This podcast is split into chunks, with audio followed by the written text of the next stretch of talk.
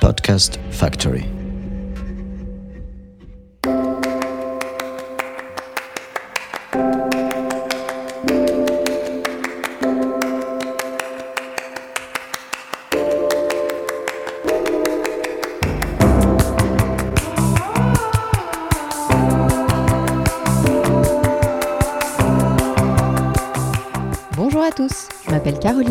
Je suis journaliste basée à Marseille et je suis ravie de vous accueillir dans Cité Radieuse. Alors Cité Radieuse, c'est quoi? Une rencontre, une conversation avec des personnes venant d'horizons très divers mais qui ont en commun de faire rayonner une ville, Marseille. Elles y vivent, y ont vécu ou tout simplement l'aiment pour ce qu'elle a à offrir. Marseille est lumineuse, bouillonnante, arlequinée, agitée. On l'aime autant qu'on la déteste, parfois parfois seulement. Aujourd'hui, mon invité est Franz-Olivier Gisbert, surnommé Fogg. Journaliste, patron de presse, écrivain, sa carrière fait pâlir d'envie bon nombre de ses confrères.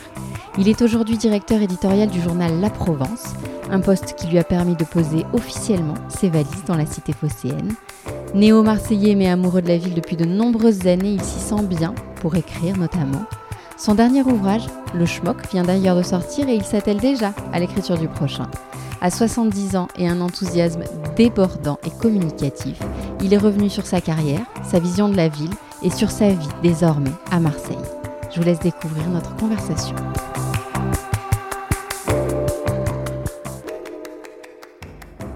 Franz, bonjour. Bonjour. Merci de me recevoir dans ton bureau du journal La Provence, où tu exerces les fonctions de directeur éditorial depuis deux ans maintenant. Euh, alors bien sûr, nous allons revenir sur ton parcours, sur ta carrière de journaliste et d'écrivain, mais Marseille étant le fil rouge de ce podcast, nous allons commencer par là. Je voulais savoir quelle était ta première fois à Marseille, c'était quand? Et quelle a été ton, impression? Il y a très très longtemps, je ne pourrais pas dire l'année, mes parents euh, avaient acheté une maison, enfin un mât d'ailleurs, un petit mât, à Mérindol, dans le Vaucluse, qui est devenu la maison de famille et dont j'ai hérité. Et euh, ils étaient venus à Marseille pour je ne sais plus quelle raison, parce que je me souviens pas très bien.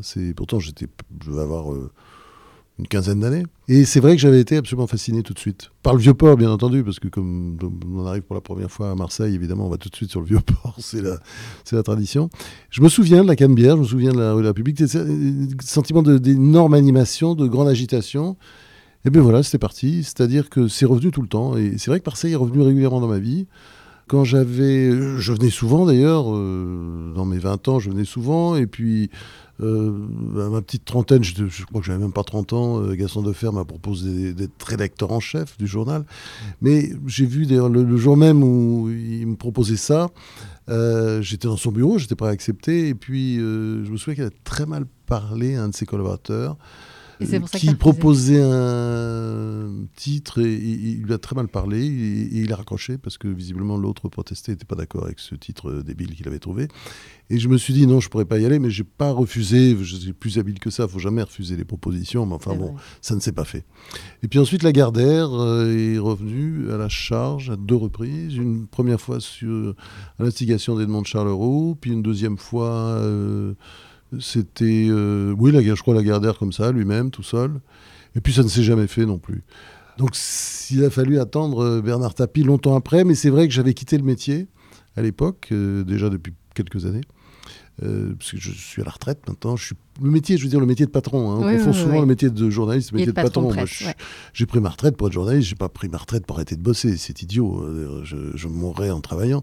Mais en même temps, j'ai pris ma retraite parce que je ne voulais plus être euh, bah, ce qu'on appelle un, un président, c'est-à-dire quelqu'un qui passe sa vie du matin au soir à écouter les autres, à faire des réunions, à, enfin comment dire? Oui, c'est- moi c'est la réunionnite qui, qui- que je pouvais plus supporter. J'ai fait que ça toute ma vie et il faut faire des réunions. hein. C'est-à-dire quand on dirige une entreprise, si on fait pas de réunion, c'est pas la peine de diriger une entreprise, c'est absurde. Donc je faisais réunion après réunion après réunion tout le temps. C'est du matin au soir. Je sais plus combien quand j'étais au point combien j'en avais, mais c'était complètement dingue.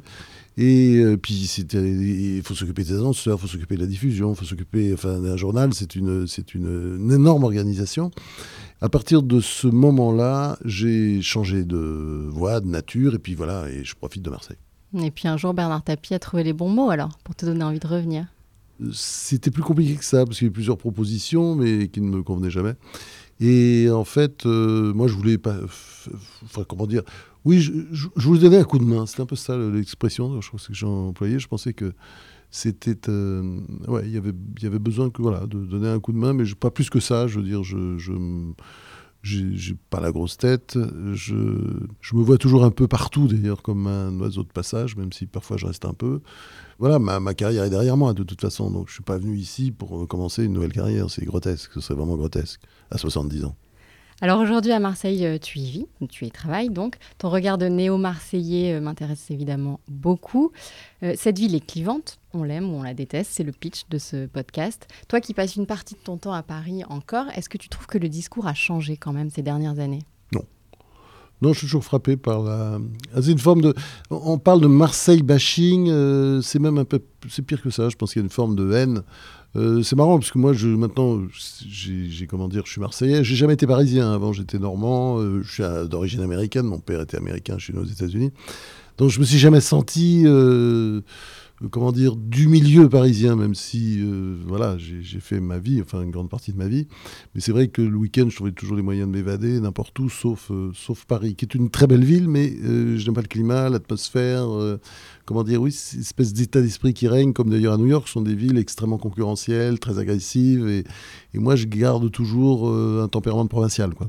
Et le discours des Parisiens sur Marseille, vraiment quand on, quand on entend on les entend, euh, c'est complètement dingue. C'est-à-dire, euh, c'est toujours la première chose dont on vous parle, c'est la délinquance. Alors, je dis pas qu'il ne faut pas faire attention à son portable, laisser sur la table, disparaître, c'est volé tout de suite. C'est sûr qu'il y a peut-être un petit peu plus de fauches que dans la moyenne des villes françaises. D'accord, allez, admettons ça. Mais euh, sur le reste, c'est pas vrai. Alors évidemment, il euh, y, a une façon de mettre le focus systématiquement, les médias parisiens le font, euh, dès qu'il y a un règlement de compte, mais je signale des règlements de compte, il y en a dans le, partout, enfin je dis ça aux auditeurs, lisez euh, n'importe quel journal, vous verrez qu'il y a des règlements de partout. Il y en a un petit peu plus à Marseille. C'est une tradition à Marseille, il y a toujours eu des règlements de compte depuis Mathusalem, enfin regardez tout au long du XXe siècle, c'est pas une invention récente. Mais c'est vrai qu'un certain nombre de ministres de l'Intérieur, pour se faire leur pub, ou de premiers ministres, euh, qui sont devenus présidents parfois dans le cas de Sarkozy, euh, ont, trouvé le moyen quand même de venir à chaque fois, de faire euh, tout un cinéma. Et d'ailleurs, c'était pas suivi d'effet, puisque évidemment, les règlements de continuer, je dirais, ça fait partie, oui, des coutumes marseillaises. Et donc, cette ville est présentée en permanence comme sale, euh, inefficace. Euh, il y a quand même toujours cette espèce de tentation parisienne de la mettre sous tutelle, de mettre la mairie sous tutelle parce que les maires sont nuls, parce qu'il se passe rien, parce que c'est. Oui, il y a. Alors, on peut dire les torts sont partagés, parce qu'on ne peut pas dire que Marseille aime beaucoup Paris. C'est vrai que depuis, euh, quand, on, quand on, vit dans les deux villes, j'ai l'impression quand même que la haine, la haine de Paris pour Marseille est plus forte que la haine de Marseille pour Paris. Et maintenant que tu es devenu un ambassadeur de Marseille, tu, la défends quand tu es là-bas? Euh, Ambassadeur, j'ai toujours été, parce que j'ai écrit des livres déjà il y a, dans les années, au début des années 2000, où je disais beaucoup de bien de Marseille. Mais euh, évidemment, je la défends. Ambassadeur, non, je pense que c'est plutôt euh, les gens actifs qui doivent. Enfin, actifs, je veux dire, moi je, je suis extrêmement actif, mais je parle là des industriels, le prêt-à-porter, les grands artistes, etc. C'est eux qui doivent porter la parole de la ville. Moi, je, fais ce qu'on me demande, euh, j'essaie de faire le maximum, mais c'est vrai que la ville, elle a besoin, elle a besoin d'ailleurs de ce point de vue, parce qu'il n'y en a pas assez euh, d'entrepreneurs, enfin de gens qui font des choses et dont on parle, etc. Mais il y en a, il y en a énormément même. il y en a hein, de on ne va pas les citer, il y en a de plus en plus. Mm. Tu partages ton temps en commun aujourd'hui entre Marseille et Paris? Cinq jours en général à Marseille, deux à Paris, parfois un petit peu plus à Paris, parfois un petit peu plus à Marseille, parfois c'est juste un aller-retour. Par exemple, là, je vais partir euh, jeudi soir, euh, tard, et je vais revenir vendredi, euh, fin de matinée. C'est très variable. Mais c'est vrai que je, je vis euh, un peu entre les deux, mais quand même, ma résidence principale, c'est Marseille. Moi, j'ai, enfin, oui, c'est ça, légalement, j'habite Marseille. Qu'est-ce que tu aimes faire quand tu es ici et que tu as le temps? Disons, d'abord, je travaille beaucoup ici, énormément, j'écris, je traîne. Euh, j'ai un espèce de petit jardin avec des bacs dans le centre-ville, du côté de Saint-Victor. Donc euh, ça prend un peu de temps. On arrose, on s'occupe, on plante, on replante et tout. Euh, j'ai la main verte, donc euh, je passe, peut-être un petit peu trop de temps là-dedans. Parce qu'en plus j'ai un jardin, évidemment, à Mérindol où je me rends souvent pour, voilà, je m'occupe des arbres et tout ça. Je traîne aussi. J'adore aller au cercle, nager. avec l'été, évidemment, je, je vais y aller quand même très très souvent. Et ça fait partie de mon équilibre. Et puis, euh, voilà, je peux traîner aussi dans les cafés. J'ai plein de copains, en fait. Euh, j'essaye de. Euh, comment dire de, C'est pas j'essaie de les éviter, c'est pas vrai, mais si on veut travailler, c'est vrai que c'est pas la ville la plus facile. Parce que d'abord, il y a énormément de. Moi, j'ai énormément d'amis ici et, qui sont très amusants et je, je, suis toujours très heureux quand je suis avec eux. Et c'est vrai que c'est difficile de s'abstraire de tout ça. Quoi. J'essaie de le faire, de se retrancher. J'essaie de me retrancher un peu. Euh, parce que sinon, bah, je ferais rien. Alors revenons-en à ton parcours, évidemment. Toi qui as donné envie à tant de journalistes, moi la première, de faire ce métier. Je ne sais pas d'ailleurs si tu as conscience de ça. On y reviendra. Tout commence à Paris-Normandie, si je ne m'abuse. Oui, ouais, j'ai commencé très tôt, hein, parce que je, je, donnais un article pour euh, la première fois. Mon premier article, j'avais 17 ans. C'était un article sur Roberto Giacometti pour la page littéraire de Paris-Normandie. J'ai eu la chance de rencontrer euh, bah, le rédacteur en chef qui dirigeait ces pages-là, qui euh, m'a reçu et qui m'a dit ce papier, ça vaut rien, c'est une merde, faut tout refaire. il m'a expliqué comment. Il m'a dit voilà, ça c'est un article d'universitaire, c'est avec cinq idées, six idées. Non, un article c'est une idée qu'on déroule. Et au début, il faut une phrase qui accroche, et à la fin, une phrase qui accroche, parce qu'attention, petit, il arrive aussi que les gens commencent les papiers par la fin. Je me souviendrai toujours de cette euh, leçon de journaliste, parce qu'elle a duré très peu de temps, euh, le temps que je viens de raconter cette histoire. Et euh, elle m'a marqué parce que je m'en souviens encore. C'est-à-dire, c'est, je m'en souviens, et, j'ai souvent d'ailleurs euh, communiqué à d'autres euh, apprentis journalistes, comme j'étais moi-même, en leur disant voilà, c'est comme ça, c'est, c'est une seule idée, on la déroule, on la déroule. Et c'est vrai que c'est ça. Parce qu'à un ah. moment, tu as imaginé être avocat, je crois. Mais Ah non, mais à l'époque, je pensais pas être journaliste. Ah non, non, non, mais je voulais pas être journaliste, moi je voulais être écrivain, moi. Écrivain, alors, ma mère, à chaque fois qu'elle entendait ça, ça l'a paniqué j'étais vraiment le fils à sa maman, c'est-à-dire que je faisais tout ce que ma mère voulait et je voulais pas lui faire de peine. Et quand euh, je lui disais écrivain, ma mère était professeure de philo, très artiste, elle a épousé un artiste, artiste peintre, en fait, était fascinée. Voilà, tous ces gens étaient fascinés par la littérature. Mon père lisait euh, énormément. Et euh, simplement, quand je lui disais je vais être écrivain, il était paniqué, quoi, horrifié, en disant mais comment, tu, comment tu vas vivre, c'est affreux. donc, pour lui faire plaisir, je trouvais toujours des boulots. Euh, il y a eu professeur d'histoire pendant une époque, après ça a été avocat.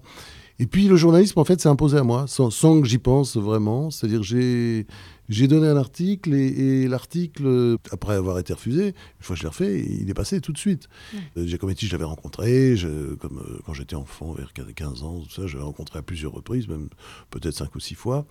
Et voilà, et puis il y avait même une petite photo de moi-même de, Giacometti que j'avais prise à l'époque pour un petit journal de lycée. Donc ça avait fait son petit effet. Et puis après, ils m'ont demandé des trucs. Et évidemment, j'ai commencé à faire bah, tous les grands écrivains que j'admirais. Maurice Genevoix, par exemple. Euh, j'avais une admiration folle pour ces écrivains, pas seulement à cause de, de Rabolio, mais aussi euh, ceux de 14, qui est un, grand, immense chef-d'œuvre. Après, je pense que je les ai tous vus. J'ai vu à l'époque bah, Louis Aragon, j'ai fait deux interviews. Euh, euh, assez longue. Enfin, j'ai fait, voilà, j'ai fait toute la. Enfin, Henri de Monterland, etc. Tout, Jules Romain, ces gens, ça n'évoque parfois plus grand chose parce qu'ils sont morts et parfois un peu oubliés, hélas, parce qu'ils ne méritent pas. Et puis voilà, j'ai fait mon petit. Euh, j'ai commencé comme ça j'ai pris goût. Et puis alors ils m'ont dit tiens tu pourrais pas euh, faire un remplacement cet été parce que voilà on a besoin c'était en 1968 ah bah je dis pas très bien parce que je pensais aller en vacances aux États-Unis et il me fallait un peu de sous euh, bah, très bien, j'ai fait le remplacement. J'ai découvert que on était très très bien payé à l'époque. À l'époque, il y avait beaucoup beaucoup d'argent dans les journaux. Et j'avais ma petite voiture de location qui était beaucoup mieux que la mienne. C'était une Simca, je me souviens, euh, une Simca 1000. Euh, ça, ça me changeait de la deux chevaux. Et parce que j'avais une deux chevaux, mais qui était pourrie, mais qui était sympathique. J'aimais bien cette voiture, mais elle était vraiment pourrie. En fait, voilà, j'ai commencé comme ça, et puis de fil en aiguille, voilà, et puis je continuais, et puis ils m'ont dit, page littéraire, tiens, tu, tu peux pas augmenter un peu Et puis, tiens, mais tu vas aux États-Unis, pourquoi tu ne ferais pas un reportage? Je suis revenu avec un reportage sur les Black Panthers, etc. etc. Vous voyez Enfin, ça, c'est les années suivantes. Et puis, voilà, j'étais, je suis rentré, j'ai fait le CFJ parce que euh, j'ai abandonné mes études de, droit. Ça marchait bien, d'ailleurs, le droit, j'étais très content, j'aimais ça, mais euh, j'étais pressé de travailler, en fait, j'étais pressé d'écrire.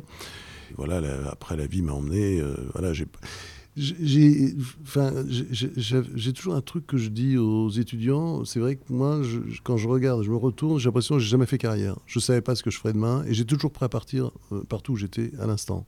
Je, veux dire, je, suis modeste quand j'arrive dans une entreprise, surtout quand on est tout en bas de l'échelle, mais euh, je suis toujours prêt à partir. C'est-à-dire, je fais des compromis tout le temps, s'il faut faire des compromis, mais à un moment donné, euh, je me cabre et puis je m'en vais et je fais pas d'histoire d'ailleurs. Mais ça m'est arrivé euh, plein de fois dans ma vie, ça. Et je pense qu'il faut pas faire carrière parce que l'idée de je vais rester toujours dans le même truc, je vais monter les échelons, ça, c'est sont pas des vies. Euh, j'ai, franchement, j'ai, toujours regretté souvent quand j'ai quitté.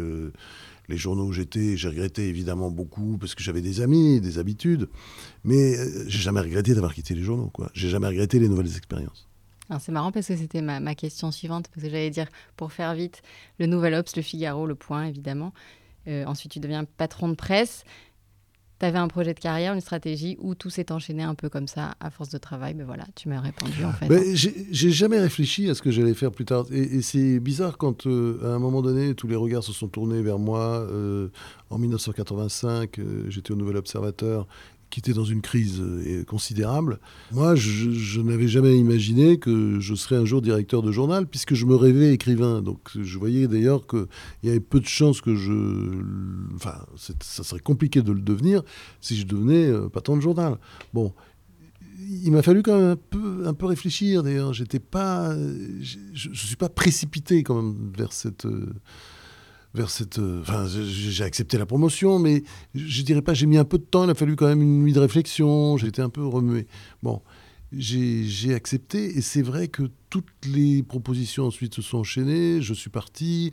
Bon, j'ai un caractère parfois un peu compliqué, je reconnais. J'accepte les compromis, puis brusquement je me braque. Bah, au Nouvel Observateur, les relations avec Jean Daniel étaient moyennes, plus que moyennes, c'est-à-dire, enfin, le journal s'est mis à marcher, euh, même très fort, c'est devenu compliqué. Mais bon, après, j'accepte ça, je, ne lui en ai pas voulu. Sauf que je me suis dit, tiens, bah attends, euh, autant se tirer, je vais pas rester euh, ma vie, même si il n'avait pas le pouvoir qu'il avait auparavant, les relations. Alors que j'adorais le, patron de l'époque, le propriétaire, qui était évidemment tout, que tout le monde connaît, Claude Pédriel, qui était un personnage solaire. Mais Jean Daniel m'avait tout donné, tout appris, il m'a énormément appris, j'oublierai jamais ça. Alors son truc dès le début, c'est vraiment la politique? Non. Non, non. non. non, Mon truc dès le début, c'est. Euh, je suis, au départ, je suis journaliste littéraire. Et j'ai commencé comme ça. Et je suis également. Bah, je fais les chiens écrasés euh, pour Paris-Normandie. Je fais. Ça s'appelle localier, quoi. Je suis localier.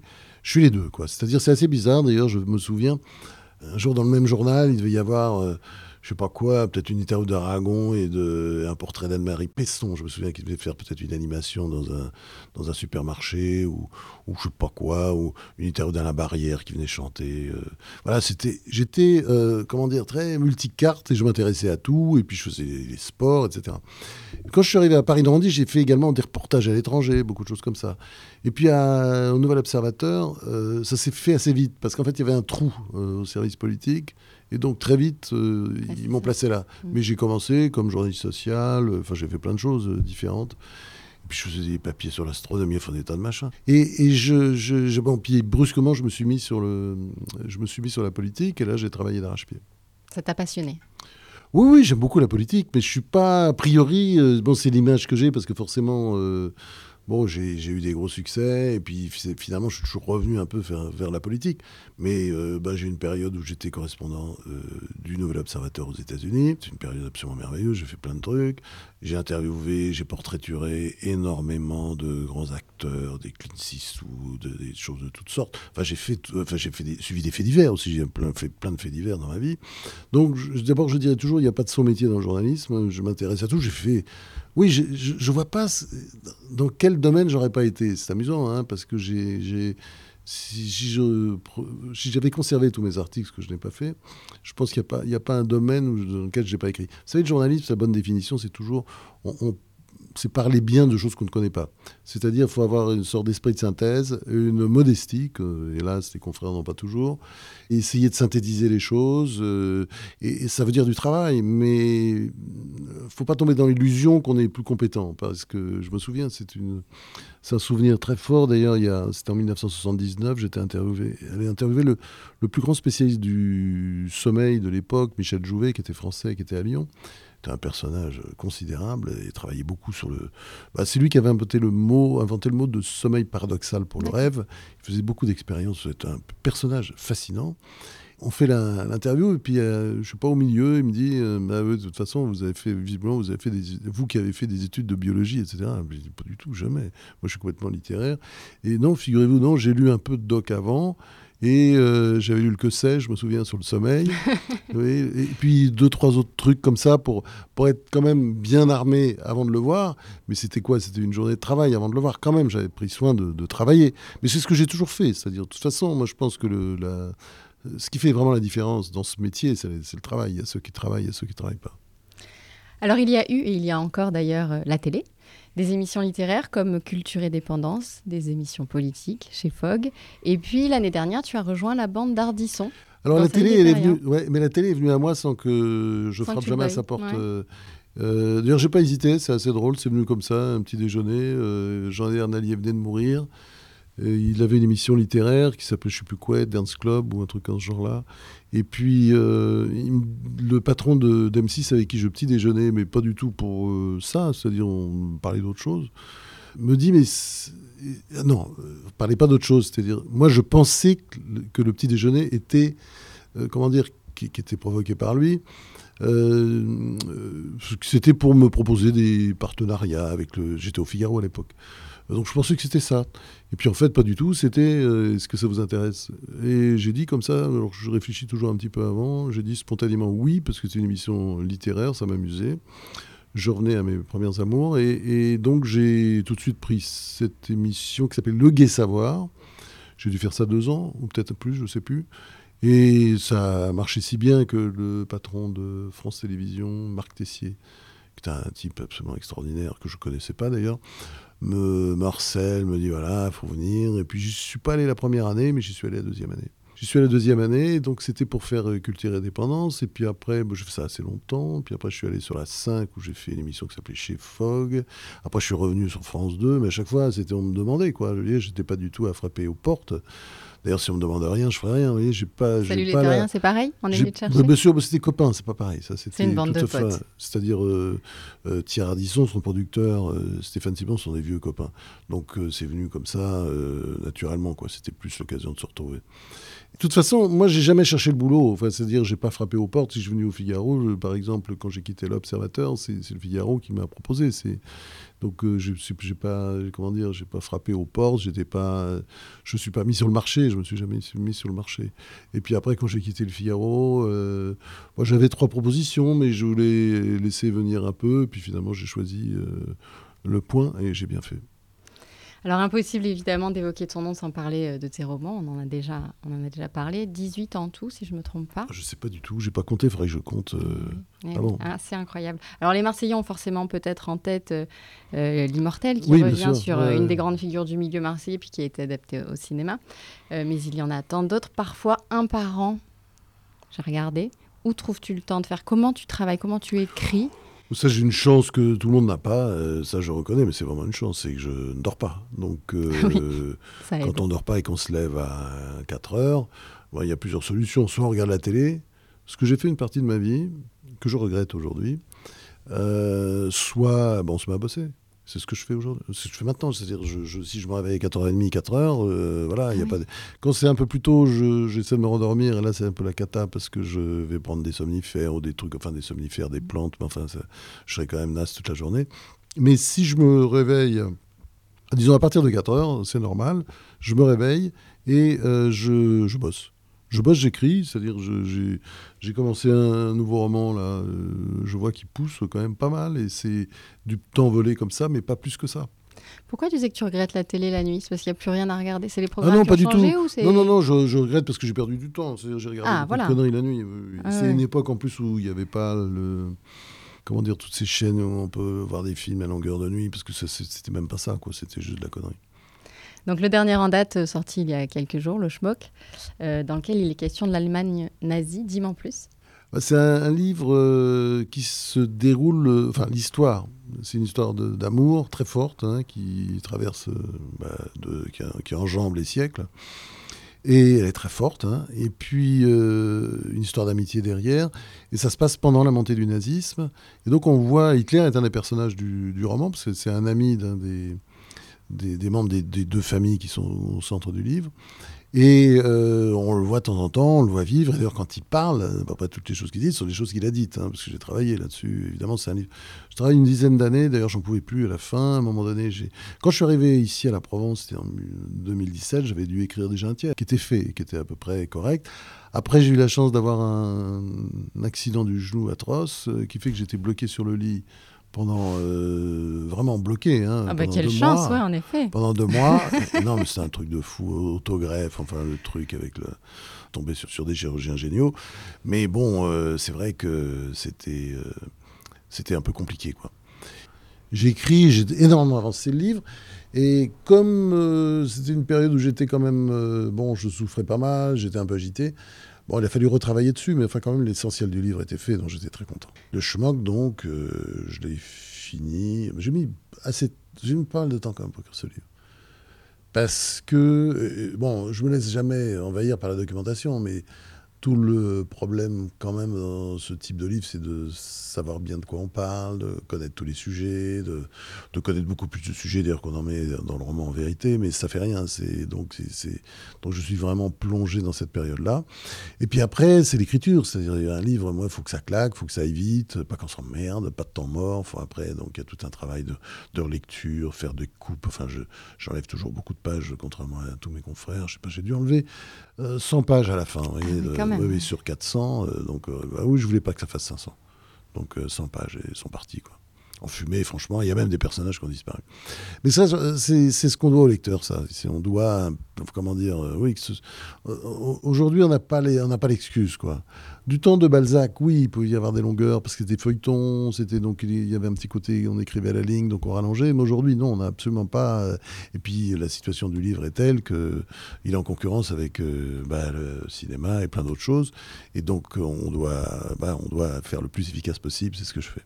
Donc l'idée c'était quoi aussi? Donc c'est cette histoire d'amour et d'amitié et, et tu te poses la Bah, question de savoir comment le nazisme en fait Oui, a pu. alors ça, on peut dire ça comme place. ça. Effectivement, euh, pourquoi, comment, comment c'était possible, comment des gens bien, euh, des Allemands respectables ont pu laisser passer, laisser faire. On voit très bien dans le livre, c'est parce qu'ils n'ont pas cru. Ils ont cru qu'il ne jamais au pouvoir, qu'il était trop con, qu'il était trop fébrile, trop fou. Et puis, euh, puis après, une fois qu'il est au pouvoir, de toute façon, ils ont pensé beaucoup, pour beaucoup qu'il ne ferait pas ce qu'il avait dit.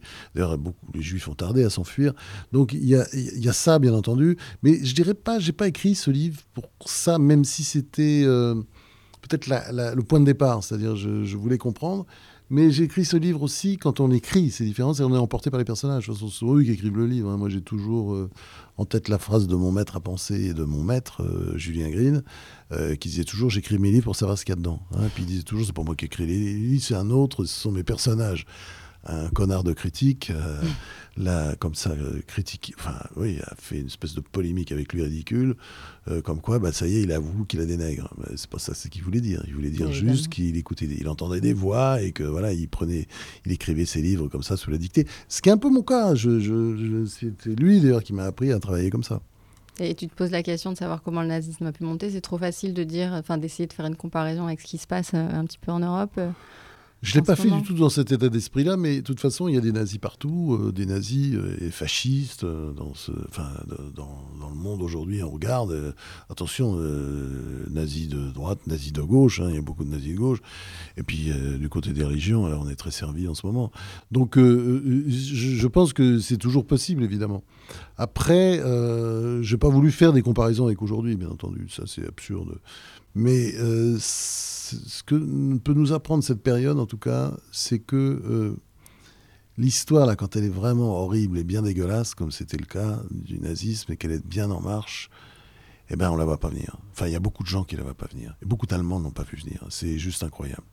Et c'est pas vrai. le grand soutien des Allemands pour les nazis, c'est une légende. Euh, Quand on, voit la dernière élection, les nazis, obtiennent, enfin, avant de prendre le pouvoir, ils obtiennent plus de 30%. Tout toute l'erreur, ça vient du, de la droite qui était au pouvoir et qui a pensé qu'en les mettant justement en leur donnant les rênes, ils se casseraient la gueule rapidement. Ces vieux trucs politiques, ça. On, va lever l'hypothèque, on n'en peut plus de ce machin, ils perturbent le jeu, sont des fous, etc. On va les mettre au pouvoir. C'était Hindenburg qui avait ça, qui était le général de la guerre de 14-18, qui, euh, commandant en chef, etc., qui était devenu président. Et euh, mais un truc qu'il n'avait pas prévu, c'est qu'il allait mourir. Voilà. Et la messe était dite. Et Hitler a pris le pouvoir. Alors le chemin qui est sorti il y a trois jours, là, on enregistre, euh, et tu me dis que le prochain, est déjà écrit à, la, non, à peu près non, non, quand même pas. Non, avec, euh, il est pas déjà. Non, non, non, il commençait bien commencé. Oui, c'est ça, il est bien commencé. Bah, c'est souvent le cas, tous les écrivains font ça. C'est-à-dire, on, est passionné par euh, ce qu'on écrit et on n'aime plus trop le livre qu'on a publié. C'est à ce moment-là qu'il faut assurer la promotion et en parler. Mais on est complètement sur l'actuel. Et on écrit toujours des chefs-d'œuvre. Mais euh, bon, une fois qu'ils sont publiés, on les aime plus. Donc on ne reconnaît pas ces enfants. Je sais pas, c'est bizarre, c'est très étrange, mais euh, je crois que c'est vrai dans plein de métiers. Je crois que c'est vrai des tableaux, parce que j'ai des, des, amis peintres qui m'ont parlé comme ça, et puis je crois que c'est vrai aussi pour la musique. Je crois qu'on est, euh, on est toujours sur, la, sur le truc qu'on est en train de faire, et moi c'est vrai que le, le roman que je suis en train de faire m'amuse, euh, Tu peux nous dire sur quel sujet ou pas? Ça se passe à Marseille, je peux dire. Ah, bah génial voilà, On en reparlera. Bah justement, on allait revenir à Marseille. Euh, est-ce que tu as des habitudes ici, des lieux à recommander? Tu parlais du Cercle des Nageurs tout à l'heure, qui est une institution euh, véritable à Marseille. Ouais, euh, moi, j'ai pour nager, hein, la mer, et puis le, la pizza le soir, quoi, c'est ça, j'aime bien. c'est très familial. Moi, j'aime bien le côté très familial, quoi. C'est une petite famille. J'ai une, famille là-dedans, c'est marrant d'ailleurs. Bon, je suis très. J'aime beaucoup le cercle. Après, bah, j'ai des petits restos comme ça que j'aime bien, oui, bien sûr. Il y a le Ruby Rosa euh, rue Sainte. Hein, c'est Patrick Martin qui le tient et j'aime bien, j'aime bien ce qu'il fait. Euh... Ah, tiens, il y a un restaurant tout près de chez moi là qui s'appelle euh, le Carousel ou le Petit Carousel. C'est la famille Lecoq là, qui fait la ruche aussi rue Sainte. C'est bien. À midi, j'étais au Sépia, euh, qui est une belle adresse. Deux rue de Vauvenard, là-haut, là au-dessus de Pierre Puget. Euh, bah sinon, j'aime bien. Euh, oui, enfin, beaucoup. Puis j'aime beaucoup les petits restos, quoi. Il y a un petit resto cambodgien qui s'appelle. Euh, bon, voilà. Alors, les lieux, ben non, j'ai cité le cercle parce que les cercles, c'est. Bon. Après, les lieux, j'aime bien me promener, j'aime bien marcher. pas forcément au panier, j'allais beaucoup au panier autrefois. Maintenant, c'est plutôt des endroits un peu. Enfin, la plaine ou dans des trucs assez bizarres. J'aime bien aussi euh, faire mes courses rue Paradis. Ça, c'est parce que, évidemment, je lutte pour le maintien de. Voilà, je suis pas. je fais partie du, du, voilà, du, comité de défense de la rue Paradis. Enfin, j'en fais partie mentalement, bien entendu. Et, et puis, euh, j'aime marcher aussi. Je marche beaucoup dans Marseille. Je marche énormément. C'est vrai que je suis capable de faire. Euh, je peux faire facilement 10 km par jour. Ah ça, je fais. Oui, oui, oui. Oui, oui. oui, oui c'est important. Je suis quelqu'un qui faisait beaucoup de sport. Et les types, quand ils arrêtent de faire du, faire du sport, euh, c'est pas terrible. Quoi. Et je peux pas en faire parce que j'ai les os pourris, comme tous les mecs qui ont fait beaucoup de sport. Donc, euh, donc tu marches Je marche, c'est la solution. Qu'est-ce qui t'exaspère à Marseille? Le Marseille bashing des Marseillais eux-mêmes, c'est-à-dire qu'ils sont toujours en train de débiner leur ville enfin qui en même temps l'adore, si, si un étranger euh, se, se commet à, critiquer immédiatement, voilà, ils vont lui faire la guerre. Mais je trouve qu'ils n'ont pas tout à fait conscience de, vivre dans un. C'est une sorte de. Pour moi, c'est vraiment un, lieu merveilleux. Alors évidemment, il y a beaucoup de souffrance. Euh, il y a des gens, beaucoup de gens qui sont. Bah, parce qu'une ville, il y a plus de pauvres qu'ailleurs.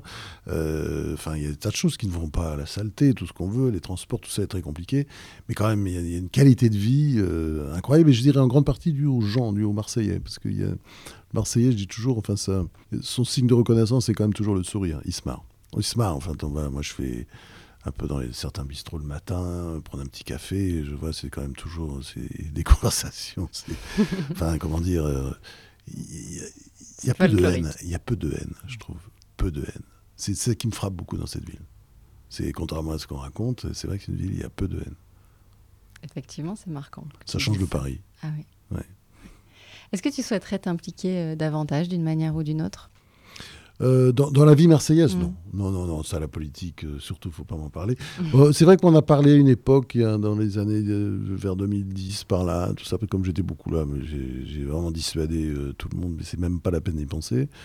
Non, moi, je, je, je suis, voilà, moi, je fais mon métier, je le ferai jusqu'à la fin de mes jours, j'écrirai, mais non. Enfin, en même temps, s'impliquer, oui, si c'est globalement pour défendre l'image de Marseille, chaque fois que je peux le faire, je le fais. C'est-à-dire, euh, bah, euh, à Marseille, c'est vrai que souvent les gens s'arrêtent euh, en voiture, brutalement, ils freinent devant moi pour me dire bravo, continuez, parce qu'ils m'ont entendu dire, euh, je sais pas quoi, parce que j'ai toujours défendu, euh, oui, je défends toujours Marseille, l'image de Marseille, parce que ce qu'on raconte, c'est, enfin, ça relève de la calomnie en permanence, quoi. C'est, on a l'impression de vivre dans un bouge, enfin, une succession de.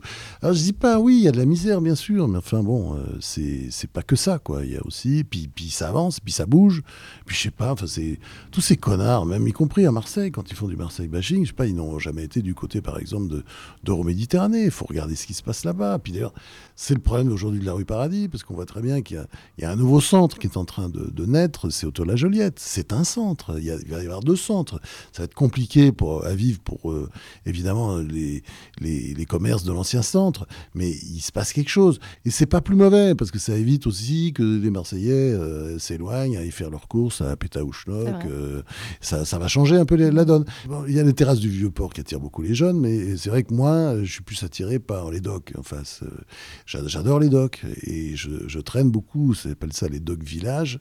Il y a un petit côté comme ça, oui, on passe d'un truc à l'autre. J'aime beaucoup, je trouve que c'est une vraie réussite. Tu vas faire plaisir à un ami commun, Marc Pietri, du coup. Oui, oui, oui, oui, ça. mais qui, était, qui a conçu tout ça, et c'est pas à lui, hein, maintenant, je crois que c'est au Crédit Agricole, mais c'est euh, c'est quelque chose, c'est une, c'est une vraie réussite. C'est une vraie réussite parce que euh, c'est un endroit où c'est très agréable de marcher. euh, et bon, après, les commerces, il faut encore, il faut que ça trouve, enfin, il faut que certains trouvent leur voie, C'est en train. mais c'est en train, et mais encore un peu de boulot, je pense, prendra quelques années, mais à la fin, on, on aura un truc formidable. Et puis surtout, c'est un lieu de resto. Et c'est, je crois que c'est, c'est ça aussi, les gens, ils vont bouffer là. Alors pour finir, Franz, le traditionnel questionnaire de Cité Radieuse. Si Marseille était une image, Oh, bah, je veux dire, c'est très con, mais tout le monde l'a déjà fait, c'est la mer. c'est pas très con. Bah oui, c'est, une image, oui, c'est bleu, tout bleu. Oui, pour moi, c'est ça. hein. Alors, la ville est blanche, hein, quand on va à la Bonne Mer, là, et qu'on regarde, euh, c'est, on est frappé de voir comme la ville est blanche, beaucoup plus blanche qu'on aurait pu penser. Mais euh, non, moi, c'est quand même le bleu.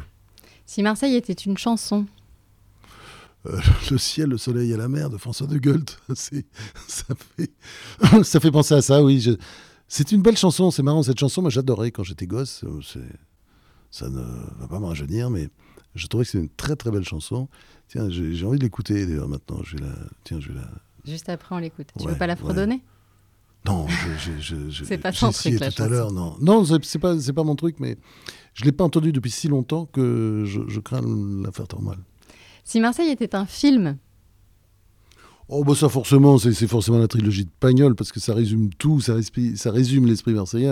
Pour moi, c'est énorme. C'est bon. euh, euh, évidemment, je préfère évidemment, comme plein de gens, la, version de Pagnol parce que d'abord il y a Rému, il y a Charpin, il y a tout ça. Enfin, c'est juste incroyable. Quoi. Moi, je suis à chaque fois que je re... mais c'est incroyable. Il faut dire, Rému, c'est quand même un géant. Quoi. C'est un personnage énorme. et pour finir, ton expression marseillaise préférée. Il y en a plein. Il y a Deguin, il y a Deguin, il y a, il y a, il y a... Kessako, j'aime bien, parce que c'est un truc qui a vraiment, qui, qui a vraiment, euh, qui s'est énormément développé. J'adore cette expression. Après, moi, en payer, escagasser, tout ça, oui, bien sûr, j'emploie. C'est des expressions que j'emploie depuis toujours, d'ailleurs. Bah, ça, ça vient de, de, de Mirandol, d'ailleurs, des années Mirandol, c'était les années 60. Ça, j'ai- j'ai j'ai appris tout ça. J'ai appris tout ça là-bas. Mais c'est vrai que, oui, c'est peut-être euh, c'est peut-être euh, Kessako, j'aime bien. Kessako, écoute. parce que c'est une expression que je, je, je dis très souvent. Je dis très souvent, tiens, Kessako. Ça veut dire, ouais, ça, ça veut dire, euh, c'est quoi, qu'est-ce qui se passe? Et je ça, découvre que ouais. c'est Marseille, donc c'est formidable. Merci beaucoup, Franz, de m'avoir accordé un peu de ton temps. Merci Caroline, À très bientôt. bientôt. Bonne continuation. à vite. Salut. Voilà, c'est terminé pour aujourd'hui. J'espère que cet épisode vous a plu. N'hésitez pas à me faire vos feedbacks et à laisser des commentaires sur iTunes. Abonnez-vous pour ne rater aucun des prochains épisodes et connectez-vous. Il y a plein d'applications pour ça. Ocha, Deezer, Spotify, SoundCloud. Voilà, vous pouvez me retrouver partout et emporter avec vous un petit peu de Marseille. Je vous dis salut et à la prochaine fois.